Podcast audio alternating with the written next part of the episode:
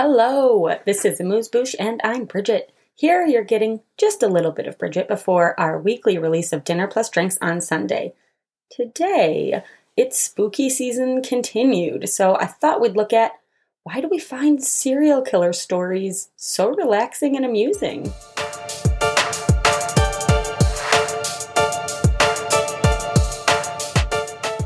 So, if you know me at all, you know I love a good true crime podcast, or you've heard me talk about that uh, at least on Dinner Plus Drinks. Um, but maybe not everyone finds serial killers relaxing. That was presumptive of me. Um, or maybe not, maybe you didn't always find that relaxing. Um, certainly since the pandemic, I feel like I've seen people sharing all sorts of like funny memes about heading to bed with my favorite serial killer podcast or hey i'm really stressed i'm going to sit down and watch a serial killer show or whatever. Um, and I laugh a little bit because I'm the exact same way. Like, oh, I just need to like turn my brain off. Let me put on this heavy murder podcast.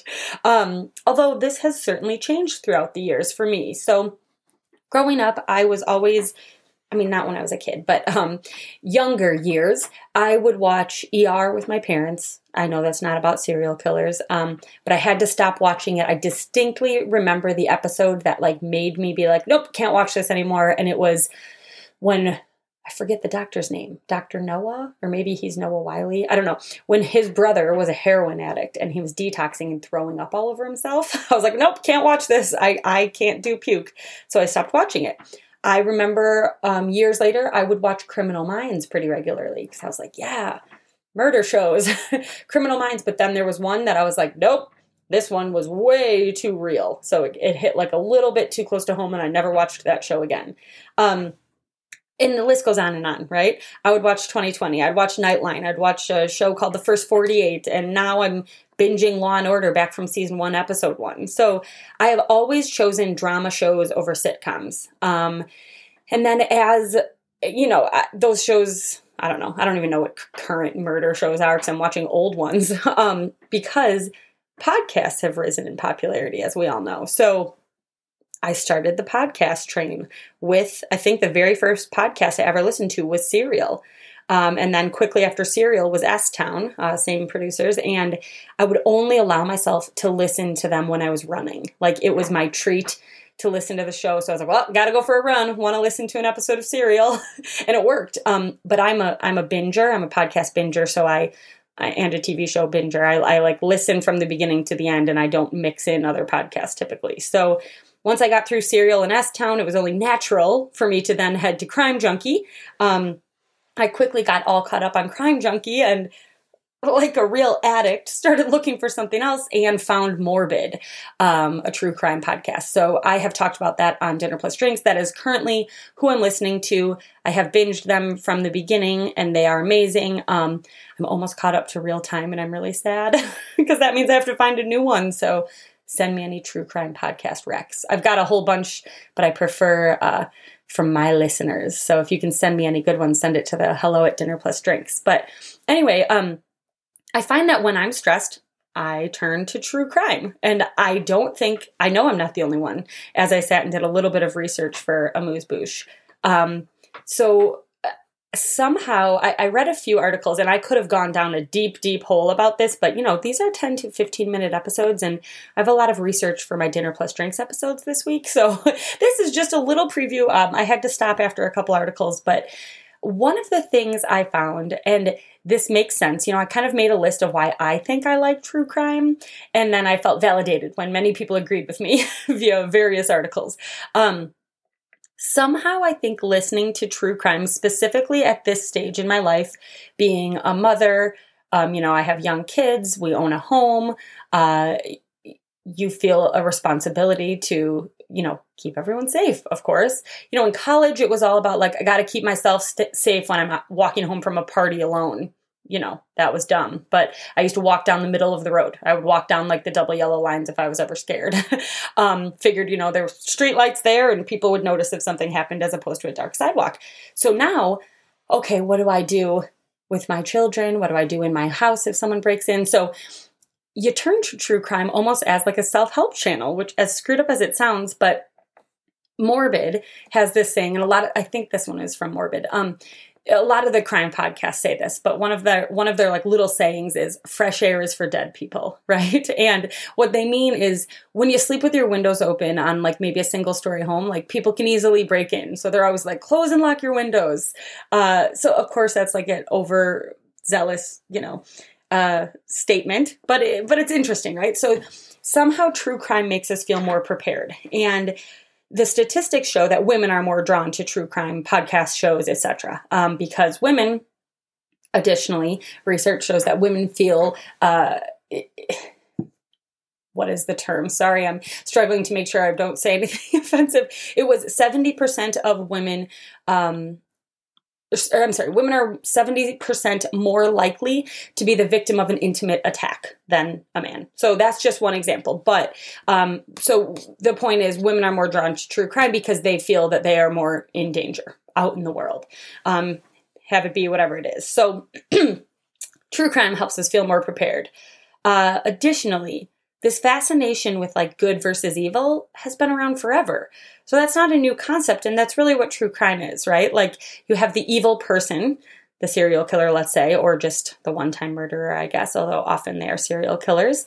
That has existed forever. Um, the psychology of like trying to figure out someone's mind of what drives someone to be a murderer that's like a, a, a, game everyone can play right you're constantly looking to solve the puzzle like um, I know I'm not a detective of any way. I'm not qualified in any way to solve any murder, but for some reason, I feel like if I listen to a true crime podcast, I can gather all of my knowledge and solve that crime.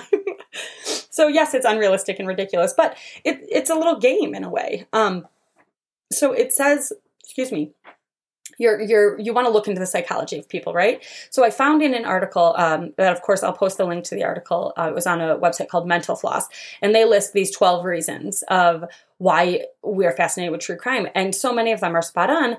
Um, in the article, there was uh, Dr. Michael Mantell is his name. He's a former chief psychologist for the San Diego Police Department, which, man, I bet that is a fascinating job.